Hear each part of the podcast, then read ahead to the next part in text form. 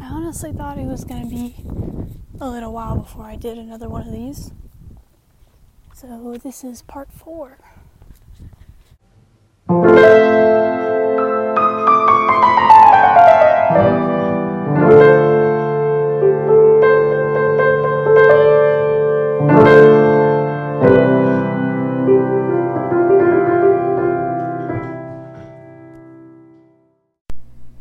What's up, my lovely people? Welcome back to our series exploring my deepest reflections to pick your brain. Thank you for coming back, and to those who are new, welcome. Oh, and you're not special, in case you forgot. I will include a trigger warning for this video in case anyone is struggling with eating disorders because while I do think it's important to look back on my previous behaviors and learn from them, I also believe that if it isn't right for your recovery at this point in time, you shouldn't be exposed to it. Also, apologies for some of the audio in this video. The recording was taken during a windy day on a walk, so there may be some disturbances, but I'll try to sift them out as best as I can. Uh, today is a long one, so sit back, relax, and listen to the syntax, courtesy of Mia. I'm on a walk, as as you can probably tell from me being out of breath. But I binged today, and I'm like, I'm trying to figure out why I can't control myself. And I don't want to go on another fat diet that just wrecks my metabolism even further or causes me to gain more weight or any of that. Because I'm really, I really want to do this, you know? And I look at my LifeSum trackers like I've been counting my calories. So I was watching a video and she was talking about how you basically have to eat the same thing every day. I mean, you don't have to, but that's a technique. Um, and, you know, I think that is a pretty legitimate thing, you know. It was at this point that I rambled on about some videos I watched explaining that you should eat the same thing every day and that losing weight is something easy if your body gets accustomed to the amount of calories you're giving it and all that jazz. I cut it out because of the horrible audio quality, but the bottom line was I was completely missing the point of weight loss. I've gone over before how I wanted weight loss to be something easy, how I wanted to lose weight not for myself but for others around me. I wanted people to view me as skinny, as attractive, and honestly, I wanted people to be just like mesmerized when they walk into the room. Honestly, it's weird to think about that now because I I feel like I hardly think about what others think of me, but it was true. It was true at the time. I wanted to be an example of the perfect person, perfect body, perfect hair, perfect life like I saw in a lot of other girls. At this point, I viewed my weight loss goals as a constant bar being lifted higher and higher until it was completely out of my reach. At first, my goal was to do a pull up, and by this time, it had been lifted so high that I couldn't even see it anymore. I was beaten down time and time again after not being able to stick to one routine and wasn't really exercising all that much and eating huge amounts of food out of habit and maybe out of guilt. I didn't even realize that the girls that I was idolizing, they were never perfect. Their lives were not perfect. They had problems, they had skin issues, they didn't have the perfect bodies. I just thought that if I had something like that to look up to, maybe it would motivate me to become someone that I wasn't. I debated even leaving this part in because hearing the word binge makes me so upset. I was there and I know what it's like to have the uncontrollable urge to just eat everything in sight because you're mad at yourself or you're disappointed or just whatever you might be feeling. I drowned myself in food. It was legitimately like a drug. And I didn't see it at the time, but this relationship was what brought me down along with everything else going on in my life. There are tons of kids with eating disorders that don't want to admit it or maybe haven't even truly realized that they do. And if you feel like you're struggling, I urge you to talk to someone or even reach out and we can talk through some stuff. I wish I had someone in my life that I could talk to that actually got it, and I never really reached out because I felt like the whole solo journey was where I was at uh, and I felt ashamed. I didn't know that it was okay to feel bad sometimes. So you're not a failure for wanting more out of life and feeling like you're not getting it right away. You start to fail when you start to give up. and I knew that I wasn't going to give up. I still think during the day I'm not eating enough. In fact, I know I'm not eating enough because I felt the urge to binge today because I wasn't satiated enough. I think because I'm such a perfectionist and I don't know. I just I want to do this really bad and I know I've said that before but these are the months to change. I still have over like approximately 4 months until I have to see people again. In the next minute and a half, I would go on to talk about how I should try to limit artificial sugars during vacation and only eat fruit and stuff my face with watermelon to keep me feeling full, even though that's technically not how that works. But again, I was feeling really bad at this point. I felt like I was failing at the one thing I set out to do, and because I set a time limit on this process, it made it even more imperative that I glow up in the next few months as opposed to just doing it sustainably. There is healthy and unhealthy restriction. When you feel challenged, when you feel motivated to keep going and working towards a goal, you can call that more healthy restriction. I've been having that dilemma recently where I feel like everything in life is just too easy. You know, that's not to say that I'm doing things that aren't hard for others or were once hard for me. That's just saying that the boundary for how difficult the tasks are have moved up, and I have to try to match that difficulty by upping the intensity of whatever I'm doing. For example, I'm training for a marathon right now, and that's completely unrelated to weight loss, just wanted to do it for myself as something I can have in my toolbox, as something I can say that I've done. and I started training with this newfound love for running and really enjoyed pushing myself mile after mile after mile. And now it's slowed down a bit. And I struggled to figure out why for a long time until I realized that, oh, wait, the speed I was running at before was hard for me, and now it's not. That's why I don't get the same kick out of putting on my shoes and stepping outside to jog. I needed to up the intensity. But then in comes the unhealthy restriction where you constantly feel like you're never in the right place, but you keep going on anyways. You don't have any flexibility, you don't have any breaks or times where you can relax. You just keep on chugging at whatever task you have set at hand. And the most important distinction is that you don't have a consistent plan and you don't have guidance. I never had a consistent plan for weight loss, so I was always disappointed but it was because the plan wasn't formed around healthy restriction. It was formed around the notion that I could lose weight fast and be perfect in a matter of a week, and that's all I had to set my mind on. Newsflash, that did not work. I'm going to change my mindset. I will have a good schedule. I will have a good exercise regimen I will have a good relationship with food, and I will form those habits in the next four months. And by the fourth month, I will be that much closer to being completely content. And I just need to keep saying that because that is the truth. I'm going to change my mindset. Huh. Easier said than done. Anyone who's gone through a complete 180 mental shift can tell you that it didn't happen overnight and it didn't happen because of other people or ultimately what goals they had. It was because of them. They wanted to change. They made the decision to change. They wanted to see their plans come to fruition, so they had to make the choices that reflected that. I thought that if I repeated affirmations to myself, I could make myself believe those things.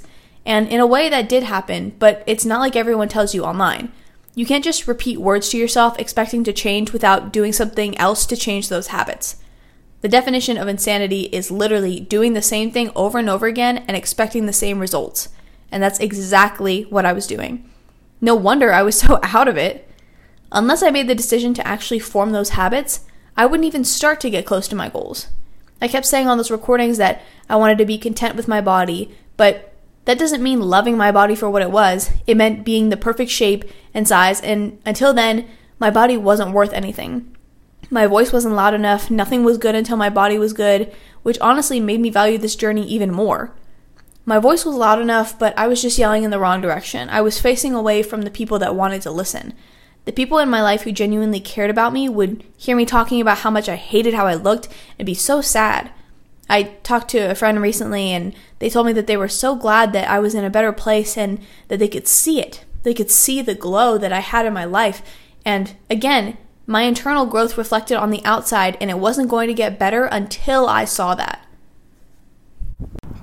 I'm strong and independent, and lately I've been noticing a lot more of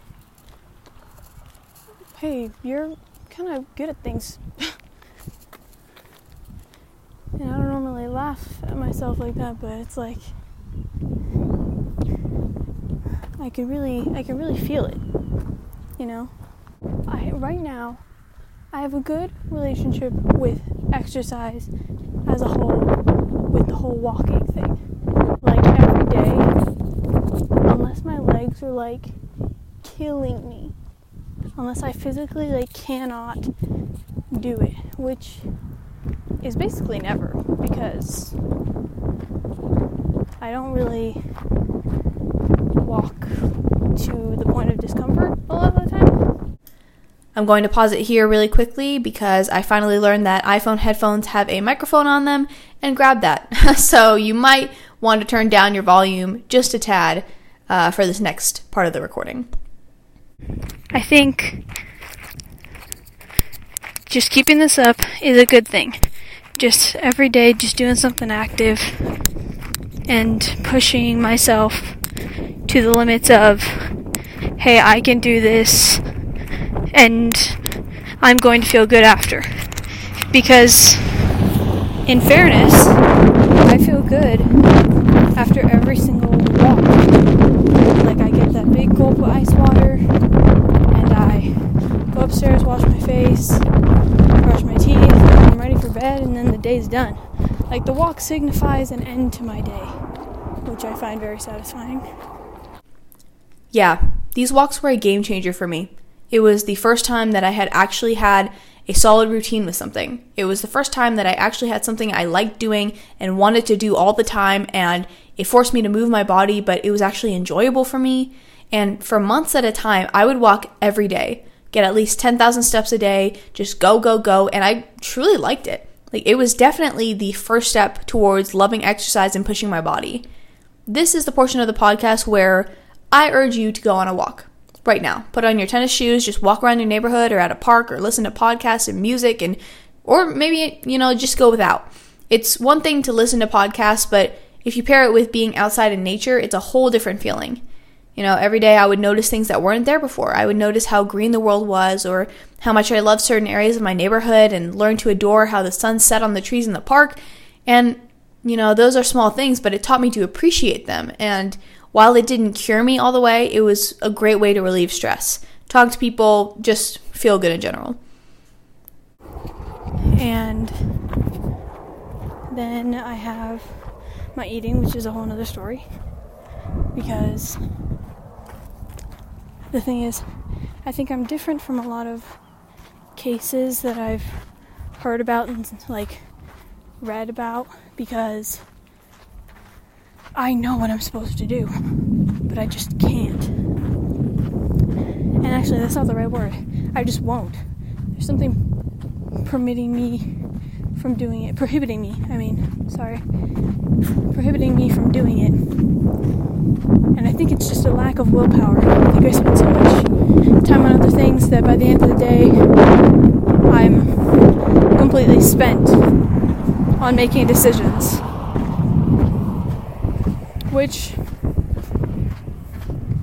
honestly I've been wanting to try this waking up at 6 a.m. kind of thing for a little while because honestly when I wake up earlier I feel a lot more productive and I get a lot more done but there's a phenomenon and I don't know what it's called but it's the fact that as we every day we only have a limited amount of willpower. And as the day progresses, we have less and less of that to make thoughtful decisions on. So I'm wondering if to kick off kind of me having healthy habits, if just starting earlier and stopping eating earlier would help. And I mean, starting to eat at 8 and then stopping eating at 4. Because honestly, I only binge late at night when I have the least amount of willpower. So it makes sense that that might work for me. You know what I mean? This is the time where I say, Valkyrie, you're not special. I wasn't that different from a lot of people going through a weight loss phase in my life, and I think I knew that deep down. I was trying to find excuses for why I was the way I was instead of trying to get to the bottom of it. And I recognize that it's a lack of willpower in the video, but again, the main thing was the fact that I didn't have a good, consistent plan that I actually enjoyed to keep me going. If I had that from the start, willpower wouldn't be that big of an issue. I found the willpower phenomenon to be true in most circumstances. As the day goes on, you have less willpower until it gets to the end of the day, and you just want to do very little and relax. It's easier to say yes to things, it's easier to make plans, it's easier to make bad decisions. And I found that I overate a lot at night, uh, most of the time. And I started to work on changing that by waking up at 6 a.m. But with that change came 50 other changes about how I would wake up early, but not eat until a certain time and work out for this amount of time. And like, oh my gosh, I'm getting a headache just reciting it. Yes, bottom line, yes, you have to crave discomfort. Discomfort is what turns us into better people and better versions of ourselves. But you also have to understand that there's healthy and unhealthy discomfort, like we talked about before. Make sure you're aware of where you lie on that spectrum as of right now and try to make changes to align with your goals. Well, when I get back from vacation, because Lord knows my family is not going to handle me waking up at 6 in the morning on our vacation, but as we get closer to end, ending the vacation, I think on August 9th, and I know I say a different start date every time, but this is it. This is a recording to myself for Valkyrie four months down the line. And I know I'm going to listen back to these at some point, even though I hate hearing my own voice. I'm going to look back when I have a beautiful, blossoming relationship with food and I am so comfortable in my body and be like, damn, that's where it all started. That's when I started getting my shit together. And now look at where I am. Because enough is enough. I'm getting tired of just waiting around. I got life to live, and as far as I'm concerned, anxiety can't be a part of that. It was a different start date every time. So, what made me think that this time was going to be the one? Because I believed in myself? That wasn't it. Because I had a good routine? I thought I did, but that didn't happen. I thought something would magically change after my vacation, but again, it didn't. And this isn't me saying that you shouldn't start something because you're going to be successful. You start something to learn and grow from it, not to hit some imaginary perfect number that you think is going to solve all your problems. The same logic can be applied to everything you do. If you want to start a YouTube channel, you can't start it hoping for a million subscribers. You start it hoping to make great quality content, and the other things just come with it. You have to start with the intention of loving the process and doing something that you're going to love because it makes it easier to stick to that to the Valkyrie of the past, I do feel comfortable in my body. I am proud of myself. I love who I am. And while anxiety is still a major part of my life and sometimes I feel down, it's never stopped me from doing what I need to get done. And I feel so much better with the system I've put in place for myself now. Seriously, the last year and a half has been just monumental change on top of monumental growth. And I couldn't be more excited about it. Along with that, I feel like I have just this newfound sense of confidence that I've never had before, which is such a beautiful thing to experience this early in life. I lost it, but now I've found it again. That's it for this episode. I hope you all liked it. It's getting a little deep and dark, but I'm trying to make this as educational of a moment as possible, and I hope you all appreciate the sentiment, and I would love to know what you think. Thank you so much for watching. Remember, you are not special, but you can be revolutionary if you put your mind to it. See ya!